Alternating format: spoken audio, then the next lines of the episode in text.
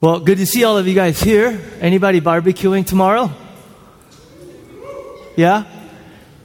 You guys uh, inviting other people to come? The Hong family is looking for a good barbecue to attend, just FYI. Okay.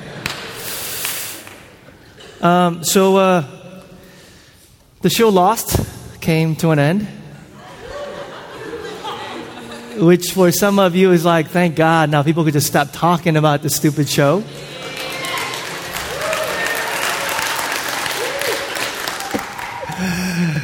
And then the rest of us cool folks are grieving that it's over. How many of you guys saw the finale? Okay. There's one line in the finale that I started crying. I had just admit, you know, I started crying. I, I, I was sitting there weeping. Um, the show, just like a lot of art, you guys, in our culture today, because I know there's some Christians. I read this. I read this article on CNN. Some of you guys have seen it. There's a movement among certain Christian communities to completely separate themselves from the world, and and they're disconnecting themselves from anything and everything related to sort of the larger culture and society at large. Um, as you know, my perspective is very different on that. Everything in creation is both fallen and in need of redemption, and also reflecting in some ways the glory of God. So even secular art, even secular art has redemptive things that Christians could look at and go, that reflects a part of God's glory. And Lost is, somebody say amen? Yeah, yeah, yeah. hey And Lost is one of those. I mean, if you saw it, yeah, there were some, you know, stuff. I mean, the show at the end preached universalism, which is there are many paths to God and so on and so forth. And everybody at some point will kind of connect to God. And I don't believe that as a Christian. And there's certain things that you need to kind of, but there was redemptive things in the show. And, and, and, and, and here's the line that, that, that, that uh, gets to what I'm talking about. It's at the very end when Jack and his father, the last 15 minutes of the show, Jack realizes the main character. I, I, won't, I won't belabor the point for those of you that are like, good God, I thought, I thought my friends were done talking about it and I got to hear from you. Look, just at the very end, Jack realizes he's dead and, and, and, and he realizes he's in heaven, quote unquote. And his dad says to Jack, the most important part of your life was the time that you spent with these people. That's why all of you are here. Nobody does it alone. You needed all of them, and they needed you. One of the most powerful elements of the show was that it connected with this innate longing, Christian or not, for community, for friendship. And it reminded me of this story that I briefly touched on two weeks ago or three weeks ago. It comes from the book of Mark, Gospel of Mark, chapter 2, verse 1. I'm just going to read it for you guys here. It says, A few days later, when Jesus again entered Capernaum, the people heard that he had come home. So many gathered that there was no room left, not even outside the door. And he preached the word to them. Some men came, bringing to him a paralytic carried by the four of them. And since they could not get him to Jesus because of the crowd, they made an opening in the roof above Jesus, and after digging through it, lowered the mat, and the paralyzed man was lying on. When Jesus saw their faith, he said to the paralytic, Son, your sins are forgiven. And you remember the question that I asked you guys two weeks ago? I said, Do you have friends in your life that you refuse to leave behind? Do you have friends in your life that you refuse to leave behind? Do you have friends in your life that you can say, even if I have to pick you up and drag you with me, I'm not going to go any further on this journey without you? And then I ask you this following question, and that is who will carry you? In other words, who have you so invested in? Who have you so built into this relationship? Who have you so given of your life to them that they refuse to leave you behind? That they're saying to you, you're paralyzed right now. Maybe not physically, emotionally, spiritually. You can't do this, but you know what? I'm not to let you go alone. I refuse to let you go alone. I will carry you. And the question was asked Do you have friends that you have so built into and invested in that in your greatest time of need, they were there to carry you? They were there to carry you to Jesus. Four friends carried one friend to Jesus so he could be healed. Our lives cannot be measured by how much money we make. Our lives cannot be measured by what kind of success we reach in our profession. Our lives cannot be measured by the notoriety. Our lives are ultimately measured by who you love, who loves you, and whose lives you have touched. African proverb if you want to go fast, go alone. You want to go far, go together.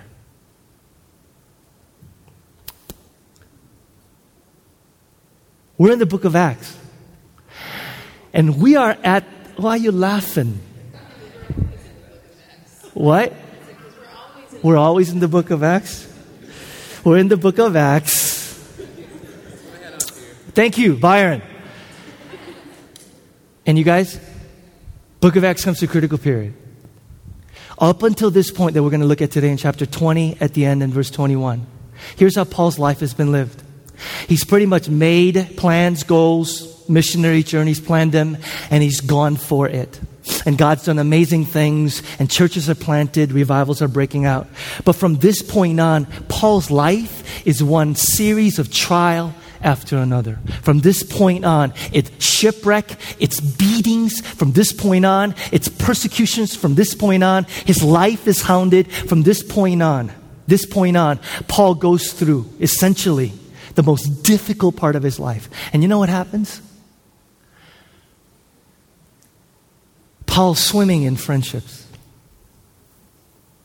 In the most difficult time period in his life, Paul, the super apostle Paul, spiritual guy, is swimming. He is intentionally pursuing and spending time with his friends. That ought to tell you something. We pick up the story in Acts chapter 20 verse 36.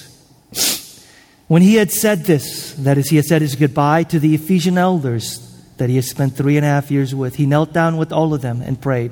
Guys, look at the passage carefully. Mentally picture the scene. They all wept as he embraced him and kissed him. What grieved them most was his statement that they would never see his face again. Then they accompanied him to the ship. Chapter 21, verse 1 after we had torn ourselves. Do you see the picture? They're, they're, they're holding on to each other. And they're saying, Paul, just a few more minutes. Just a little longer. Do you have friends like that?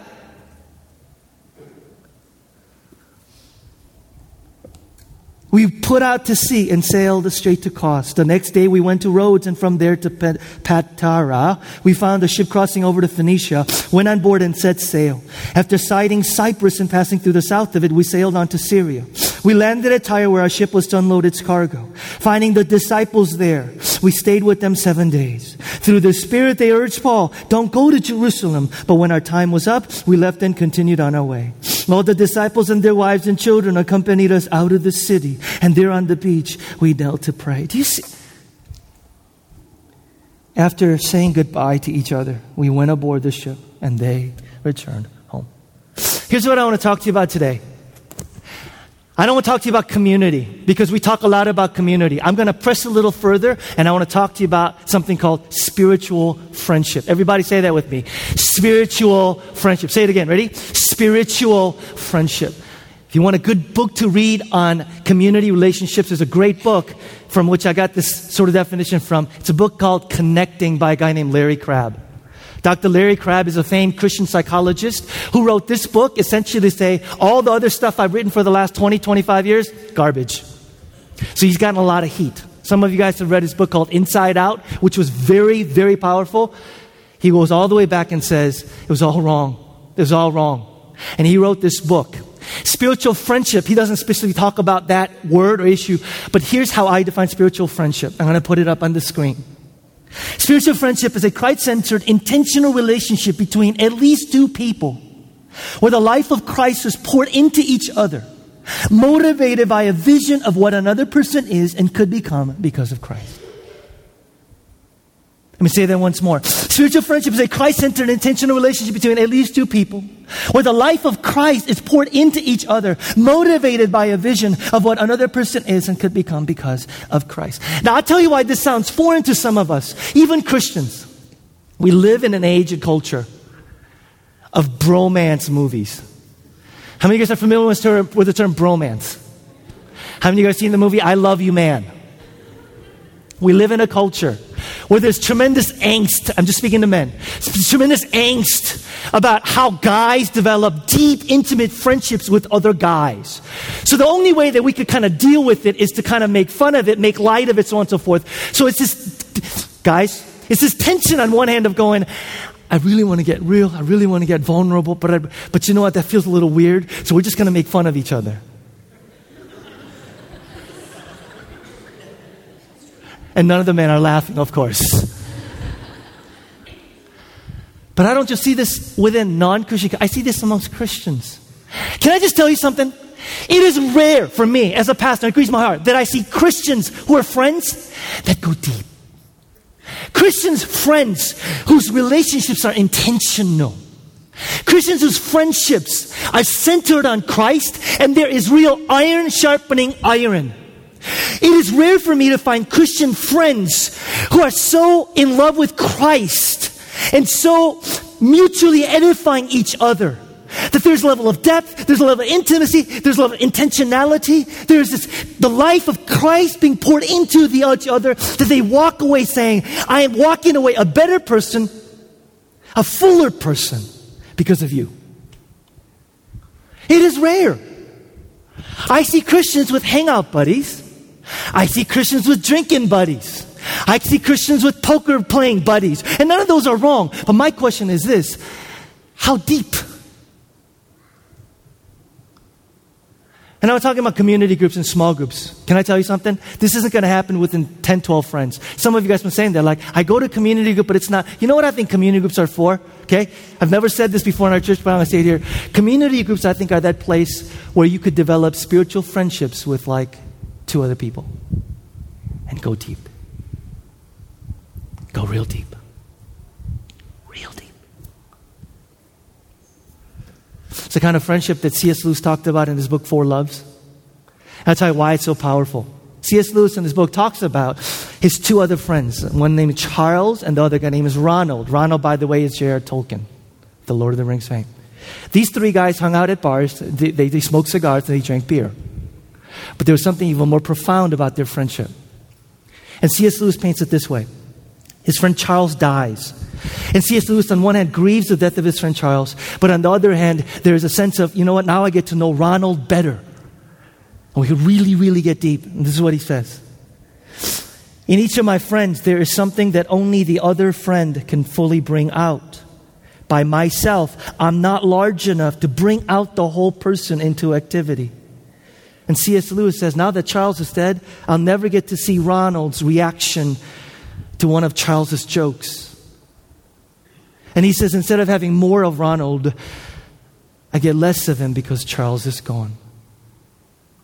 we talk about this in the context of community because if this is true of human relationships, and by the way, if you're married, you know this, right? You think you know your spouse, and all of a sudden another person enters the equation, you're like, where'd you come from? yeah? If that's true of human relationships, think about God. Think about God. Why is diversity so important? If you're praying with same kinds of people or want, no, nobody else, if you're, if you're talking about spiritual things with nobody else, if you're doing none of those things, or maybe you're doing it with people that are just like you, you're going to miss out on who God is because it's in diversity in different kinds of people that bring out different aspects and facets of God that you get a fuller picture of who God is. That's what friendships do. It gives you this, this avenue to dig into and get to know. Wow! I would have never known that about God if it wasn't for you, if it wasn't for you. Do you have spiritual friends? Can I make a confession? Say, go ahead, Peter. I was going to wait till the very end. Um, I don't have a lot of friends. I'm preaching to myself this morning.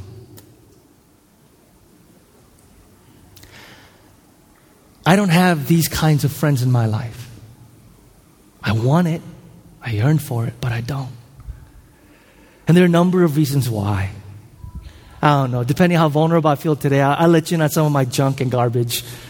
But I don't. I don't. And my guess is majority of you don't either. You have friends, shallow, superficial. You have hangout buddies. You have people maybe even in your community group.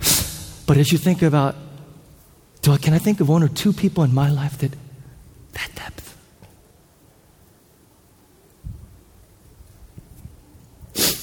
This passage teaches us these principles. I'm just going to plow right through them. Ready? Here we go. Passage teaches us the necessity of spiritual friends. Necessity of spiritual friends. Paul is going through the most difficult time in his life. And we'll talk about them in the upcoming weeks as we go through trial after trial. Paul's ultimate dream, you guys remember, was to go to Rome, and he does go to Rome, the center of the secular world. But you know how he gets to Rome? In chains.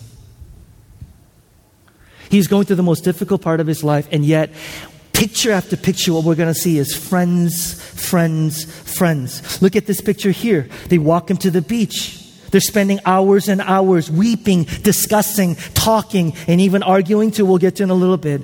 He is swimming in friends. What does this teach us?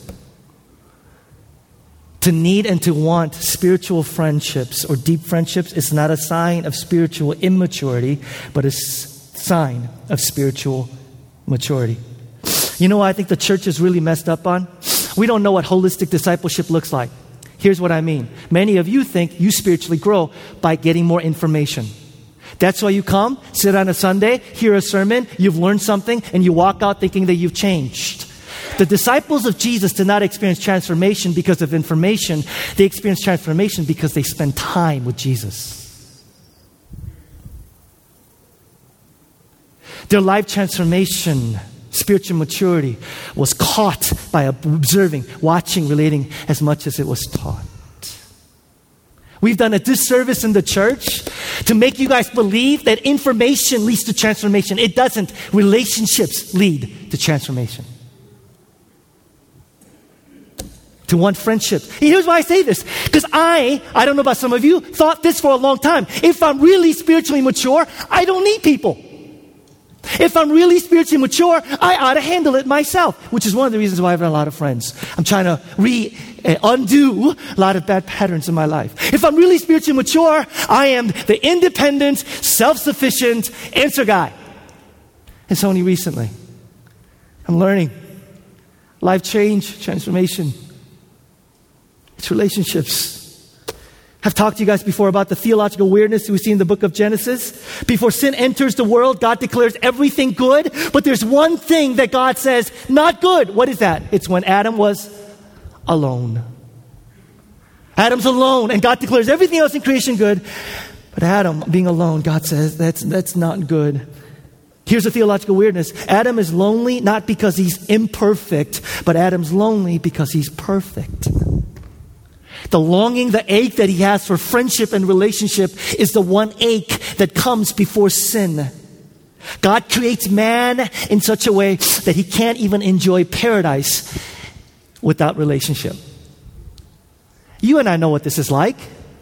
I've shared this with you before. The greatest joy that I get is when I introduce my friends to some of my greatest joys. You've never had Korean food? Are you kidding me? Never? You've never had kalbi? All right, man. I'll take you kalbi. Sit down order, and I just sit there and watch. I'm, I'm, serious. Ask people that I just sit there and watch, right? I just go and I watch them fumble around with their chopsticks. I go, you could use a fork, you know. Okay, fine. Fork, give me a fork. And they did, and they put in their mouth, and you know, you know what happens, right? They put in their mouth, and they go, this is, and I sit there and I go, I know! I could eat coffee by myself, but just simple aesthetic experience like eating when someone else enjoys what you enjoy. Isn't that incredible? Same thing with music. A guy in our church introduced me to this band. Some class. Adam, what's the name of the band again? Kronos Quartet. Pop that sucker in my CD player here and I were driving. And Adam's, because he's been talking to me about it. And, and I was like, nice. This is cool. And I've been listening to it for like two and a half days. And I'm going, I can't wait to introduce this to some. I could give you example, example. God has created us in such a way that even aesthetic experiences, Adam doesn't enjoy paradise without relationship. Listen, Adam had perfect quiet time, 24 hours a day. He had the perfect prayer life. He knew God intimately. The thing that you and I go, if I could only, and yet in completeness. Until Eve.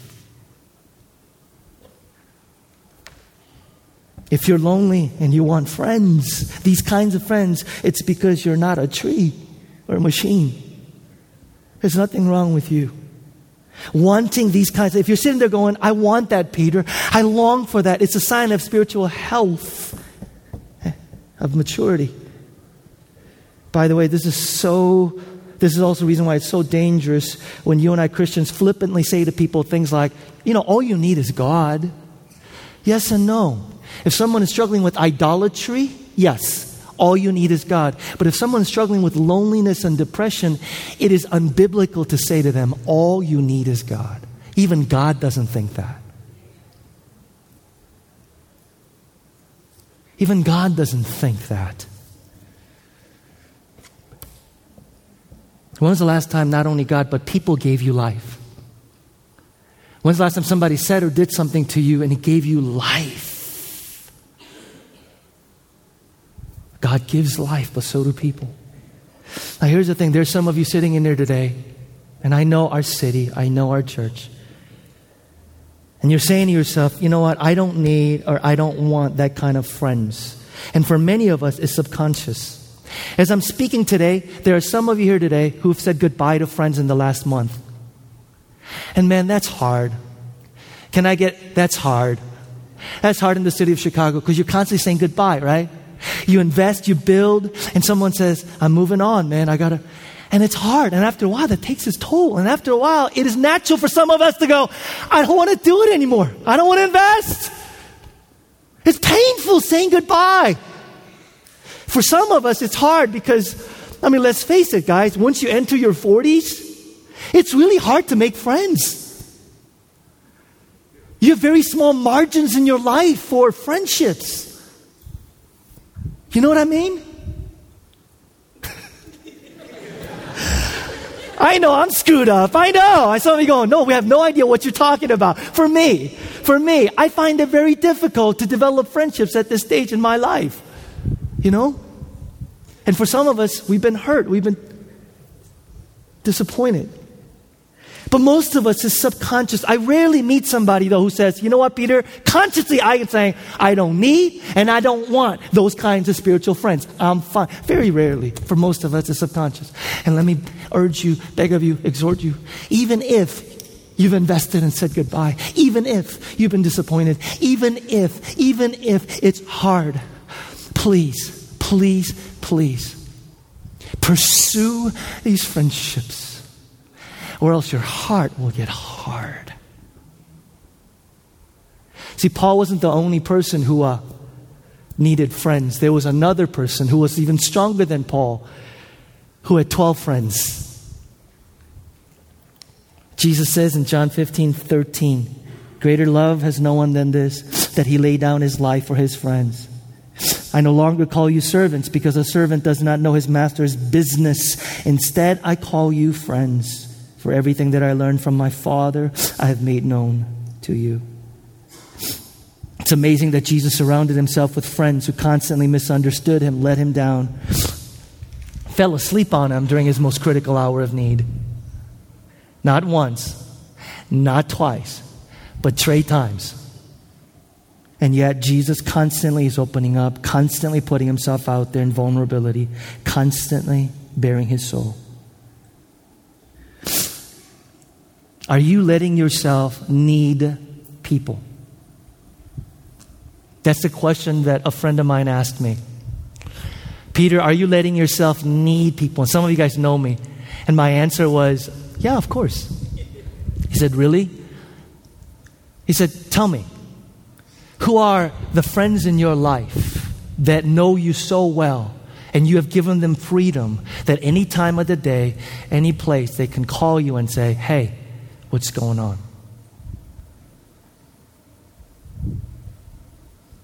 And so we got talking at In N Out Burgers in San Diego and talked for two hours.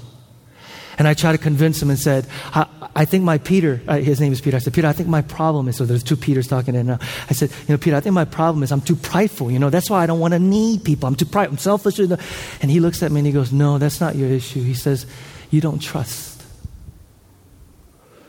To which I very proudly said, you're wrong. I'm prideful. That's why I don't need people. Uh, he looked at me, he didn't flinch. He goes, No, you don't trust people.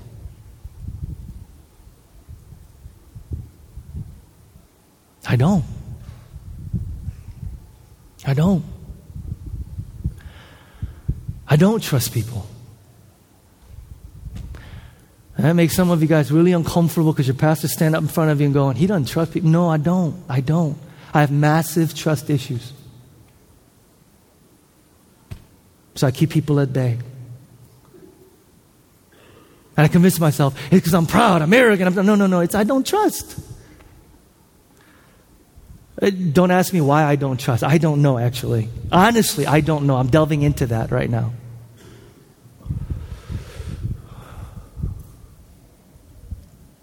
That make you uncomfortable? Okay. Are you letting yourself need people? Because here's the issue. If you're not letting yourself need people right now, when you actually need people, they're not going to be there for you. I've used this illustration before, right? Nobody walks around going, air. I love air. Air, it's good for my brain, good for my heart, air. You know, when you say air, is when you're underwater. And you don't realize you need people until you're emotionally under. And when you can't breathe and you need people and you haven't invested, they're not going to be there. Necessity of spiritual friends. Secondly, discovery of spiritual friends. Let's keep going. Discovery spiritual friends. You can't really tell from the text, but when you read a bunch of commentaries, most commentators point out that in Tyre, where Paul is at and spending seven days before he goes to Jerusalem, that's a church that he didn't plant. In other words, when he gets to Tyre, city of Tyre, he's meeting people that he's not known. He's meeting people for the very first time. These aren't his converts. These aren't people that he's ministered to. They are brand new Christians that are going that Paul has never known and met until this point. And yet you notice the incredible moving scene on the beach. They're weeping, they're kneeling, they're hugging, they're kissing, they're deeply moving. Their children are involved.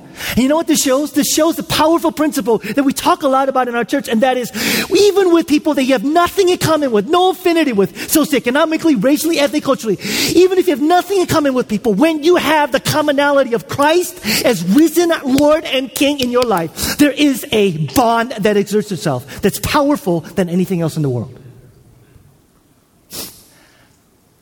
There is a powerful bond.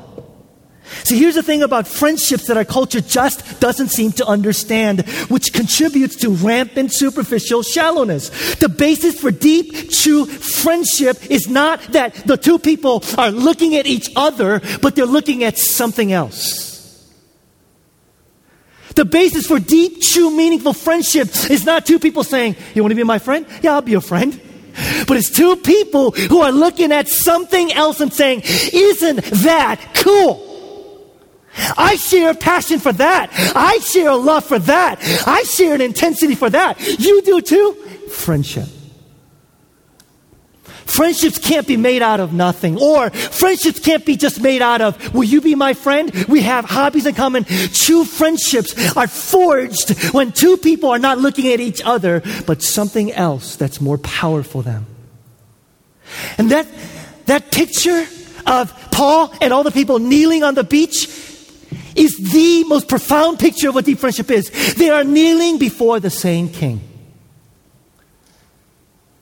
And that is bringing them together so that strangers who've met for the first time share an emotional, spiritual bond of such depth.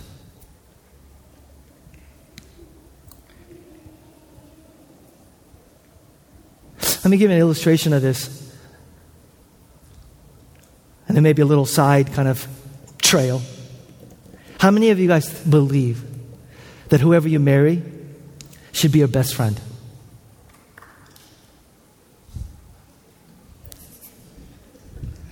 So, those of you that didn't raise your hand, I'm guessing that you vote no. That's okay. I'm not asking for unanimous vote, I'm asking for majority. I believe in my heart of hearts that whoever you marry should be your best friend. Here's the reason why. If you're willing to date and be in a serious relationship with somebody who is not a Christian, then you either don't expect that person to be your best friend or Jesus isn't the center of your life. Let me say it once more. I know some of you guys want to like walk out right now, but listen, just, just hang in there with me.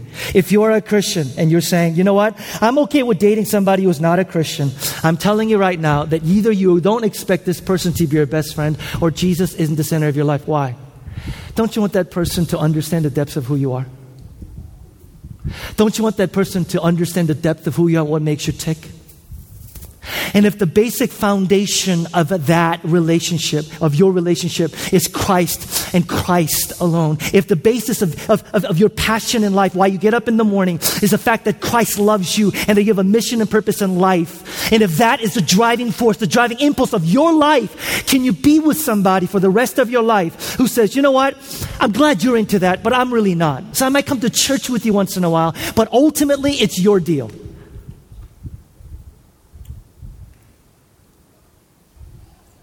If you're a Christian and you're willing to date and marry somebody who doesn't share that passion of yours, you're okay with dating somebody who's never going to be your best friend or Jesus Christ isn't the center of your life. To which somebody goes, that just narrowed down the candidates, Peter. No, you know what it did? I just deepened your understanding of what a marriage is.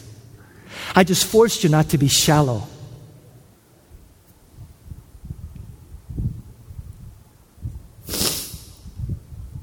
You want to marry someone who's your best friend, someone who's kneeling before the same Jesus and saying, I'm passionate about that. Are you? Yeah. I'm intense about that. Are you? Yeah. I'm in love with that. Are you? Yeah.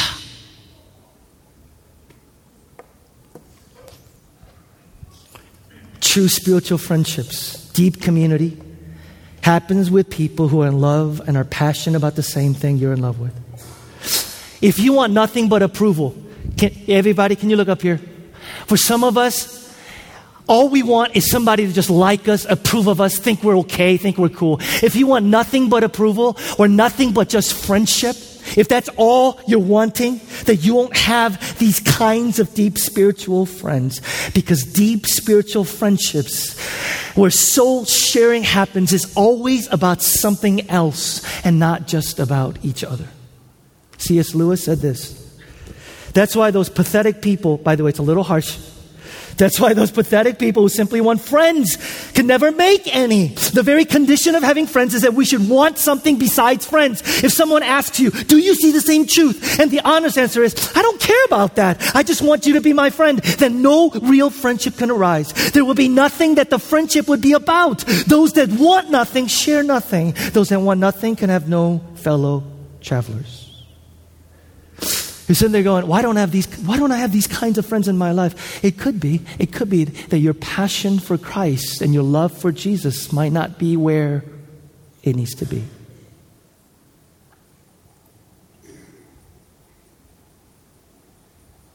Do you guys find this to be true? As a pastor, I see this. I see a man or woman who is absolutely in love with Jesus, and is passionate for Him. And I just see people just being drawn to them. There's a joy about them. There's a peace about them. There's a vitality about them. And I see men and women just hovering and hanging. Hey, hey, if, if you want deep friendships with people, make it a priority to get in with God much more than to get in with friends. And then maybe people be drawn to you. Third principle is the making of spiritual friends. The making of spiritual friends. What do I mean? This passage shows friendships takes a tremendous amount of work. In a sense, the gospel gives you the raw material, right? Christ, but you have to work at it. And this text shows us what it takes to have such friends. And before I go through this, can I just say two things, everybody? Number one, you know what this means practically for some of you? You have lots of very shallow friends and no deep ones. This for you may mean going home today and prayerfully considering what would it mean for me to approach two or three people of this vast array and commit to them and commit to each other about becoming deeper friends. It may mean saying goodbye, if you will, to some. Secondly, for those of you that have been sitting here today, you're going, you know what, Peter, here's the problem. See, I have non Christian friends that are much deeper than Christian friends. I get along better with non. I, I hear that all the time. And so here's what I'll say to you about that. This is the best reason why, why you should be motivated to share Christ with them. Here's what I mean. We say in our church, don't love people to evangelize them, right? Don't use them. Don't make them a project. Nobody likes that. You wouldn't like it either. So don't love them, build friendships with them just to eva- evangelize them in order to love them. What do I mean? Love them just for who they are. Get to know them for who they are. And then share Christ with them. And what would happen if that deep friendship you already share without Christ, what would happen to that friendship if Christ became the center? Powerful. So think and pray about how those non Christians that you are really close to and deep friendships with, you might be able to share Christ with them. Okay, so making spiritual friends. I'm going to get very practical. First, you got to share time. You got to share time. C.S. Lewis in Four Loves comments that every other kind of love is pushed on you. There's an external force that's pushed on you. Romantic love, hormones. Don't need motivation. Romantic love, hormones. Family love, Asians, duty, obligation. Yes, mom. Yes, dad. I will do it. Citizenship love. I don't want to do jury duty, but I have to. Forced on me. Friendship love, here's the problem. There are no external sociological, biological forces, so you have to take time intentionality. Pursue it. Secondly, you got to share feelings. Look at this scene. They're weeping, they're kissing, they're embracing.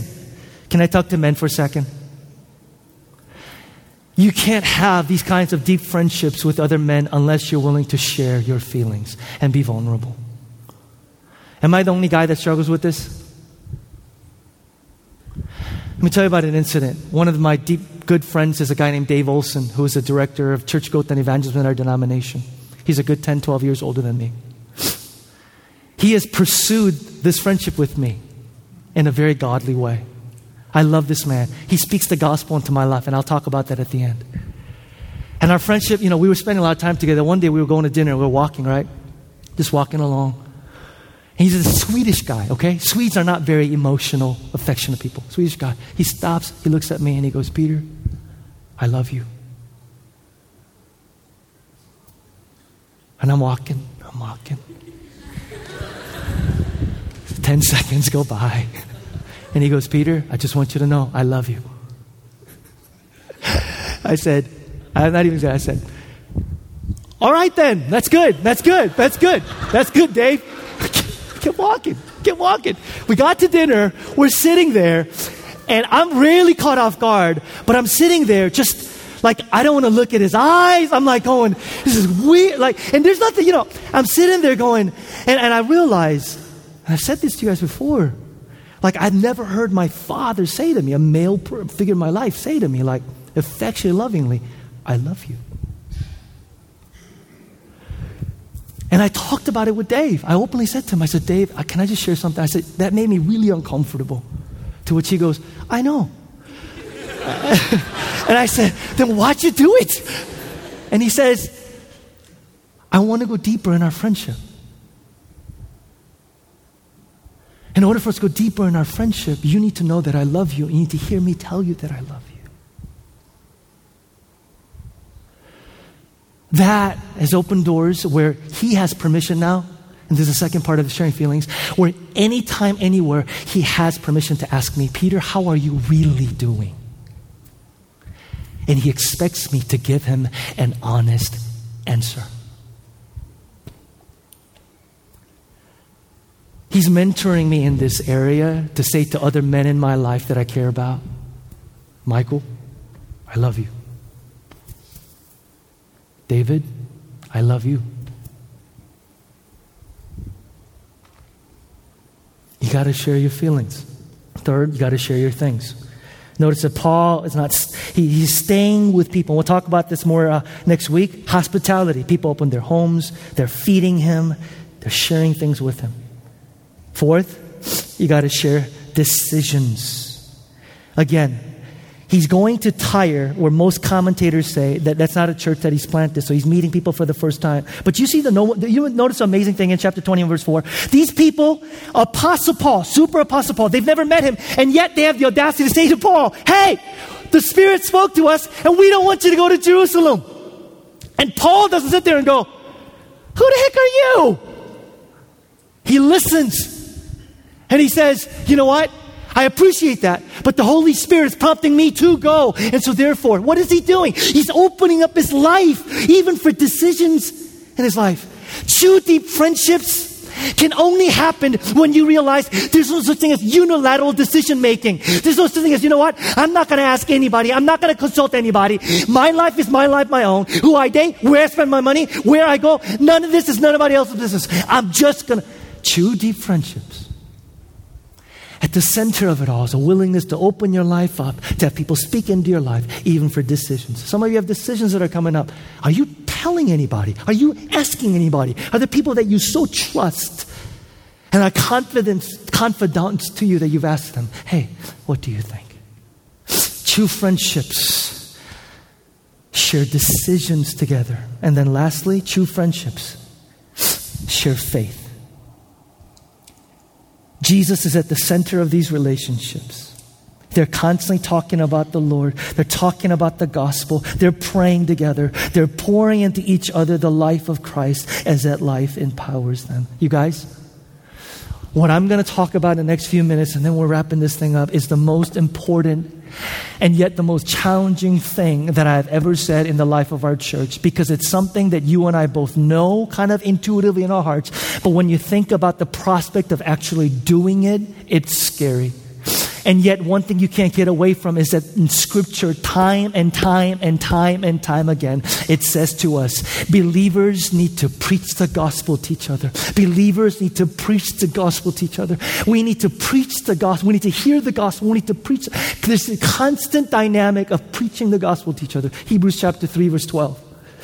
See to it that none of you has a sinful, unbelieving heart that turns away from the living God. And mark this word encourage one another daily, as long as it is today, that none of you may be hardened by sin's deceitfulness. And the word encourage there, some of your Bibles say exhort, is another Greek word to preach is another Greek word for preaching. And what literally the author of Hebrews is saying is make sure that you are, as a Christian, preaching, exhorting, encouraging the gospel and truth of the gospel into the life of another, into the life of another, into the life of another on a constant basis. Because if you don't, your heart will get hardened.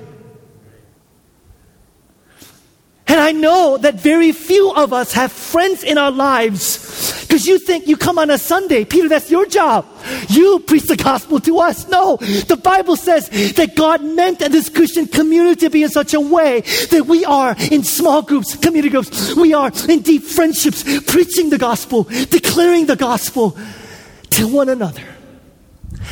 Everything that ails us in our lives is because of the lack of belief in, deep awareness of,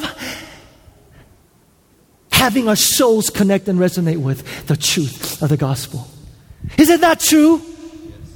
Our marriage issues, our greediness, our materialism, our lack of care for those who are genuinely, all the issues that plague us at the end of the day, fundamentally, the Bible says, is because we know it here, but it hasn't penetrated our hearts. We're not living in awareness of it. We're not digging and utilizing it. Everything about us that ails us is because the God, it's not that we're not trying hard enough.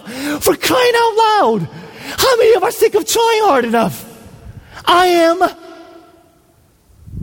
It's not because we're not trying hard enough. The Bible says the problem is gospel centered, gospel proclamation of who we are in Christ and what He has done until it captures our hearts, until it resonates within our hearts, until it melts our hearts, until it is powerfully real in our hearts. We will continue to struggle as a believer. And the Bible says that we need to do this now immediately. If you're following my thought, you're going, okay, but here's the problem, Peter. I don't believe it. I'm not living in awareness of it. I'm not really living it out. Can anybody, could, anybody? Anybody? Just Kevin? Okay. Then I could uh, go on. Majority of us, our issues are, we know it here. You hear me say it every week. Although we are more wicked and sinful than we dare believe. Although we are more defective and lost than we dare believe. We are more accepted. We are more loved unconditionally than we dared hope. At the same time, that's the gospel. That's the gospel. That's the gospel. And that sucker needs to resonate within our hearts. It needs to melt our hearts. It needs to be real in our hearts. It needs to come to an awareness in our hearts. And many of us are going, it's not, Peter. And I think Paul knew that. Because if we're going to do this to each other, we need to have it affect us. You can't give something that you haven't experienced. You can't pour into something you're not experiencing on your own. And Paul, knowing this throughout all of his letters, does something that has been tremendously helpful for me, and I want to share this as a practical help for you. You know what he does? After declaring who God is and what he has done, in first three chapters of Ephesians, he prays, he prays, he prays. It's as if he's saying getting the gospel into your heart is not something that you do intellectually alone. Getting the gospel into your heart is not something that you just do emotionally alone. Getting the gospel into your heart is not something that you just do by discipline effort. Getting the gospel into your heart, getting the gospel welded into your heart requires Holy Spirit fire. So he prays all the time. And look at one of his prayers. Ephesians chapter 3 verse 14. For this reason I kneel before the Father I pray that out of his glorious just he may strengthen you with power through his spirit in your inner being. So that Christ may dwell in your hearts through faith. Paul, didn't you just talk about that? Yes. I spent an entire chapter on it. Why are you praying it? Because you will not believe it and live it until the Holy Spirit wells it into your heart with his fire. And I pray that being rooted in this salvation love, you may have power together with all the saints to grasp how wide and long and high and deep is the love of Christ and to know this love that surpasses knowledge that you may be filled to the measure of the fullness of God. Everything that Paul talked about, everything that Paul reiterated in a very elaborate, articulate way, Paul prays, Paul prays, Paul prays. And he says, I want you to really know it. I want you to really know it. I want you to really know it. So here's what I've done. Here's what I've done. I've tried to make a discipline in my life that every, every day I get up in the morning, I have it on my phone right here. Every day I get up in the morning, I roll over. I roll over and I pray this gospel prayer. I pray this gospel prayer. And I start my day, I start my day with this gospel prayer because I'm acknowledging to myself, A, God, I can't give something that I don't have. I can't tell something that I haven't experienced myself. And secondly, God, I need this just to get through today. I need your gospel to become alive in my heart. I need your gospel to become aware in my heart. I need your gospel, God, to become true and real in my life. So here's my prayer that I try and begin every day with, and I don't do well all the time. First prayer is this it's a prayer for his unmerited love and grace. God, because I'm in Christ and I know there's nothing I can do today that would make you love me anymore. And there's nothing that I have done that makes you love me any less. I pray that. I pray that into my heart. I pray that into my soul. I can't just walk away from this intellectually and say, Yeah, I believe it. I, I pray it into my heart. And you know what happens? This helps me remember who God has made me by His grace in Christ. It helps me remember that according to Jesus in John chapter 17, Jesus loves me. God loves me now as he loves Jesus. And so the thought that I can add to his love or take away from his love by what I do all of a sudden becomes absurd. And I pray this prayer in my heart I pray this prayer. I say, Holy Spirit, massage it into my heart. I can't do this. I can't do this intellectually alone. Massage. Second prayer that I pray. Roll out of my bed. Joy in Christ's sufficiency. God, your love, your grace, your mercy, your presence, and ultimately your approval is all I need to have joy today. And I just pray this in my heart. I pray this in my heart. I pray this in my heart. Your pastor, who's been preaching for 20 years, only four or five years ago, came to this realization that the gospel is ultimately what's going to bring about life transformation when it becomes real. So I pray this prayer. Why? Because my tendency is towards idolatry. My tendency is to seek other people's approval, other people's opinions. My tendency is to seek ministry success. My tendency is to seek all these other things before God. So I pray this prayer. Joy in Christ's sufficiency. And then third, and some of you, this is your most important prayer today. Is to rest in God's goodness. And I want you to say this with me. Will you say this prayer with me? And make this your prayer. Here we go together. Ready? God, despite my circumstances, everything the gospel tells me about your intentions for my life is true. And I pray this prayer. I pray this prayer and I'm reminded in the gospel, God shows me that God's intentions, His intentions, regardless of circumstances in my life, are blessing and not cursing. God's intentions for my life are hope and not despair. God's intentions for my life are resurrection and not death. And I, I, I, remind myself God's plans for my life, God's plans for my family life, God's plans for my ministry are good even beyond my imaginations. God's intentions for my life are even beyond my imaginations. And I remind myself through this prayer that God wants to work in and through me. I remind myself through this prayer, church, to expect great things from God, as someone once said, and attempt great things for God. I pray this into my soul. I pray this into my soul, and I pray this into my soul.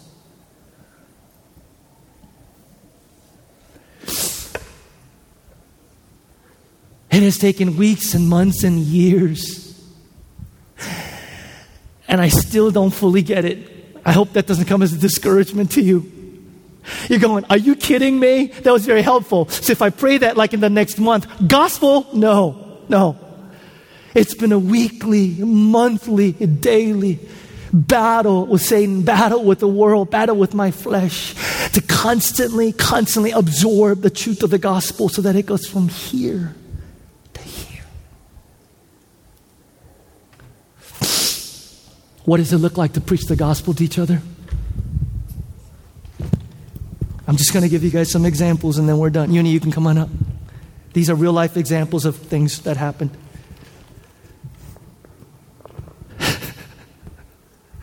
How do we preach the gospel to each other? You could take literally the definition of the gospel and say to somebody, hey, remember what Peter said? Although we are more wicked, blah, blah, blah. Or you could do this. Just an example. I had a woman walk into my office, and her issue is what a lot of you uh, deal with. Her issue, her identity is in people needing her. You know anybody like that? Her affirmation is the fact that she is needed. So here's her life. She has no margins. Her calendar is full. She can't say no. There's no boundaries. She's going from one crisis management to another. Why? Because ultimately her identity is found. Her identity and worth is found in the fact that people need her. So, out of an hour and a half conversation, what do I basically do? I don't try and play psychologist. I don't try, although those things are wonderful. But here's what I do. As I hear her, the essential truth that I'm trying to communicate to her is this You are God's beloved child. Your worth and identity is not found in what you do, in people needing you. Your worth identity is found in the fact that Jesus Christ died for you. You were so sinful that he had to die for you, but you were so valued that he was glad to die for you. Jesus died out of unconditional love of you, not out of need of you. You are his child. Rest in his unconditional love for you and acceptance of you. Preaching the gospel. I had another guy that came into my office this week, and his struggle, he's struggling with certain sin. He's been a Christian all of his life, and because of this certain sin, he's not only feeling anxious, but he's feeling insecure. Because at the bottom of his heart, he's thinking, you know what? The way that I'm accepted by God is by my performance, rules, how well I obey them classic, classic scenario of a lot of us religious people. So he came into my office, our conversation over coffee, and the whole time, what does it mean for me to preach the gospel into his life? Here's what I'm saying to this guy. Where you stand with God is not determined by your performance. If you do well today and you do poorly tomorrow, it doesn't mean that God all of a sudden changes his approach towards you. Your standing with God has nothing to do with your performance. Your standing with God has everything to do with Christ's performance in his death and resurrection. But Peter, I want to live more of an obedient life. Yes, but if you get the gospel, you can't live an obedient life because you're afraid that if you don't obey, God's going to punish you. The gospel tells you that He paid at an infinite cost for your sins, and He says He will never leave you. In assurance of that, live in obedience. And by the way, I don't scream at them like that, I gentle. Third example a guy walked in. He's struggling with he's struggling with the fact that he just feels like a bad husband. Anybody relate? Yeah, like three of us. Just like a bad husband. And he's just feeling like, you know what? I am I'm worth like I I'm such a terrible person, Peter. And I just sat there and listened to him. Listen, listen. I just sat there and listened to him. And I had a smile on my face. And he goes, What are you smiling? I said, You just poured Christ into me. What are you talking about? I just told you I suck as a husband. I said, But you know what? Are you aware of how much this bothers you? What do you mean? It's eating you up inside. I don't know about you, but it has to work with the Holy Spirit, man. What? Yeah. You want to be a better husband so badly that this this just eating you up inside. Christ is at work in you. Whether you see it or not.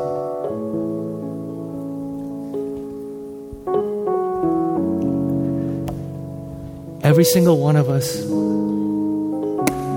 need somebody to look at us and say, I believe in you. If you are fortunate enough to have spiritual friends in your life who are speaking into your life the truth, I believe in you. Remember the word encouragement it comes from the word encourage. To encourage somebody is to literally instill courage. After I preached on that, I had somebody email me and said, Peter, tell me this. Why is it that when somebody says a negative thing about us, it takes like 10 more times, 10 more times, 10 more encouraging things for like the two negative things. You ever wonder, you know why that's the case? Because all of us, we already know we're jacked up. We already know we're messed up. We already know we suck. We already know we got junk. We already know that. So when a criticism comes, it just validates, you're right, I suck. Thank you very much. And it's much harder for somebody to come and say, oh, no, no, no, no, no, no. I see the junk. I see the mess. But there it is. There it is. The good. But I don't believe it. Of course you don't. You are so focused on your mess and junk and your, where you're at and the issues and stuff. The reason why it's so much harder to encourage and put courage into somebody is because when you do that, it's unnatural. And yet, when you're criticized in our sinful nature, it's very natural to go, He's right. And the Bible says, you and I are to come against that by preaching the gospel. Somebody said to me, Peter, that sounds like pop psychology, positive thinking. I believe in you. Nathan, I believe in you. I believe. No, it's not. When I say, Nathan, I believe in you, I'm affirming the fact that God is at work in him and that God believes in you.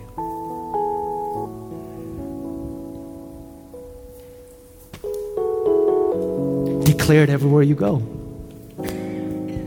Kevin, I believe in you. You know I'm not a very encouraging guy, so I'm just going to flippantly say that. But I believe in you. know why? The Bible says God is at work in you He will finish the work He began in you. And the negative things that you've heard all your life that's so natural to you, I'm coming at you with the gospel and saying, You are more wicked and sinful than you dare believe, but you're more accepted and loved than you dare know.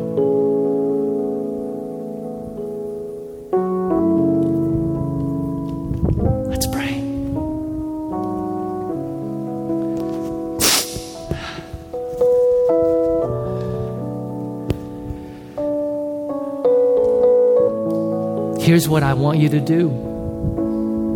There is something I want you to do. The last point that we didn't put up is who can you prayerfully approach to say, Hey, will you covenant with me? Who can you approach and say, Hey, will you be this kind of a friend? Where we'll be intentional, we'll pursue Christ, we'll share things, our feelings, our emotions, and decisions. And we will commit to doing this. We will commit to doing this. Won't be sporadic, won't be casual about it. We will commit and covenant to doing this. Who can you approach today and ask that of?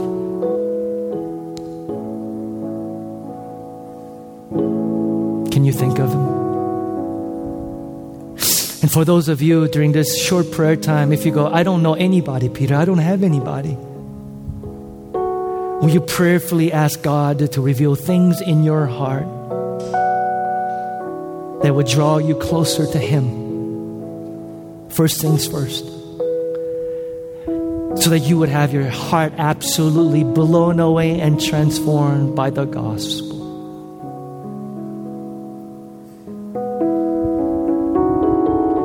Become that friend that someone would want to be with.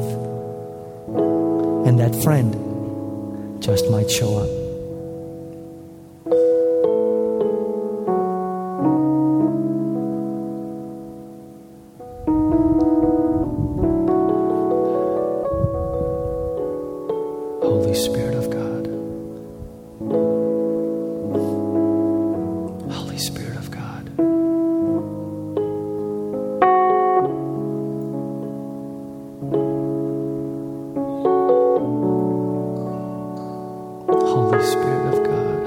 Spirit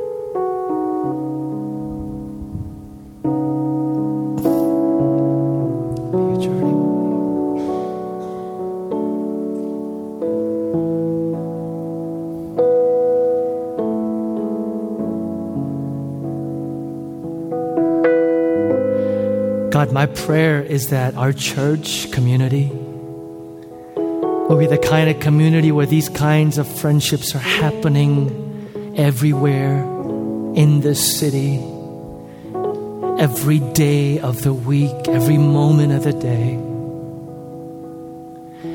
And God, for people like me and others maybe in this congregation who struggle with this intensely,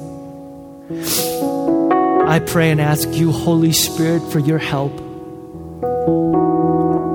Reveal in my heart whatever the issues and things might be. And help me to take it to the cross where the truth of your gospel might be redemptive and healing.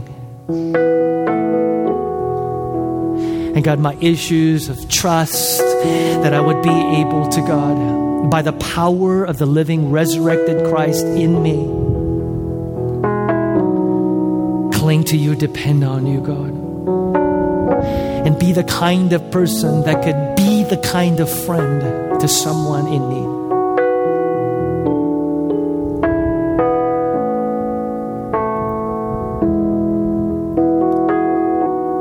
And for anyone else struggling today, Holy Spirit, that you would minister to them, that you would speak to their hearts.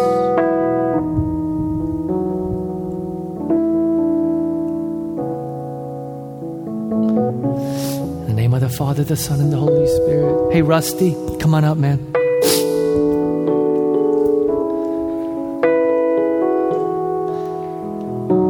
Rusty asked if we could do this at another time, but I want to be able to say.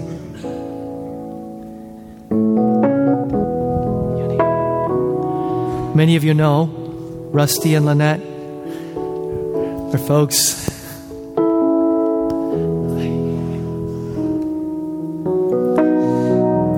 We sent off to Thailand.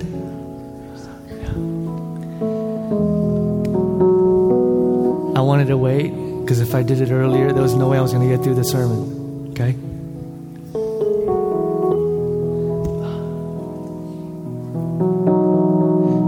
God gifted them with a child, Olive, in Thailand. The baby had a series of complications, and, and they kept us updated, our church family, throughout the whole ordeal. They came back to the States a few months ago in hopes that through medicine and treatment that things would get better. But Olive went home to be with the Lord. A couple months ago, and uh, these guys have been in Indiana uh, trying to get healed and get restored. I met up with Rusty yesterday for coffee and we had a really good conversation. And he said, Do you mind if I uh, just address the congregation and thank them? So,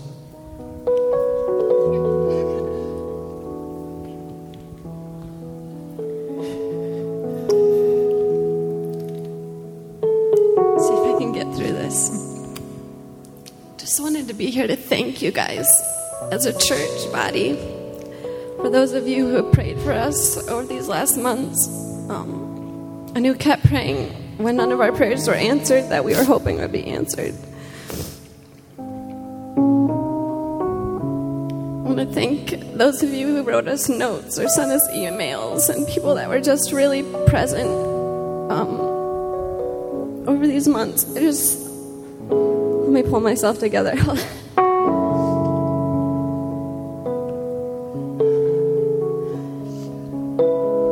what Pastor Peter shared this morning about community and those deep relationships in your life and just the importance of them. When you go through an experience where everything you think should be and whatever makes sense, and you think, why wouldn't God choose to heal a child with a brain hemorrhage, or why wouldn't God choose to have the surgery work? And you know that ultimately, his good plan is for that child to be healed and to be well. And when your faith gets really confusing and your theology gets really confusing, it's, it's the body of Christ that continues to draw you back to Jesus. And it's, it's, not the, it's not the Christians who come to you with the answers and who tell you the right Bible verses, or it's not the ones who have a word from the Lord for you necessarily. It's the ones who just sit and cry with you and who weep with you and, and who say, I think Jesus is weeping with you too. And it's not because he doesn't have control and he couldn't ultimately intercede and do something, but it's because he sees a lot more than we can see right now. I think when we're in a situation, all we can see is the next thing in front of us and what we think should be. But I think he's weeping with us because he sees everything. He sees far above and beyond. He sees what maybe Olive's life could have been like if she would have stayed. And he sees that she's not suffering anymore. So that's the importance of the body of Christ. It's just the presence of close friends with you in times when nothing makes sense and God feels really silent and he feels really far away. But people reminding you that he's he's still there and he's still good. So thank you for walking with us.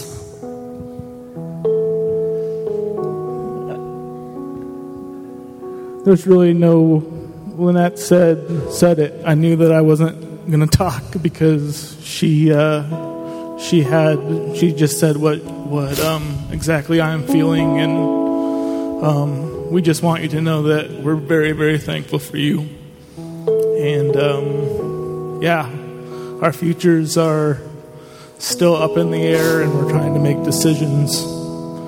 Um, but thank you guys.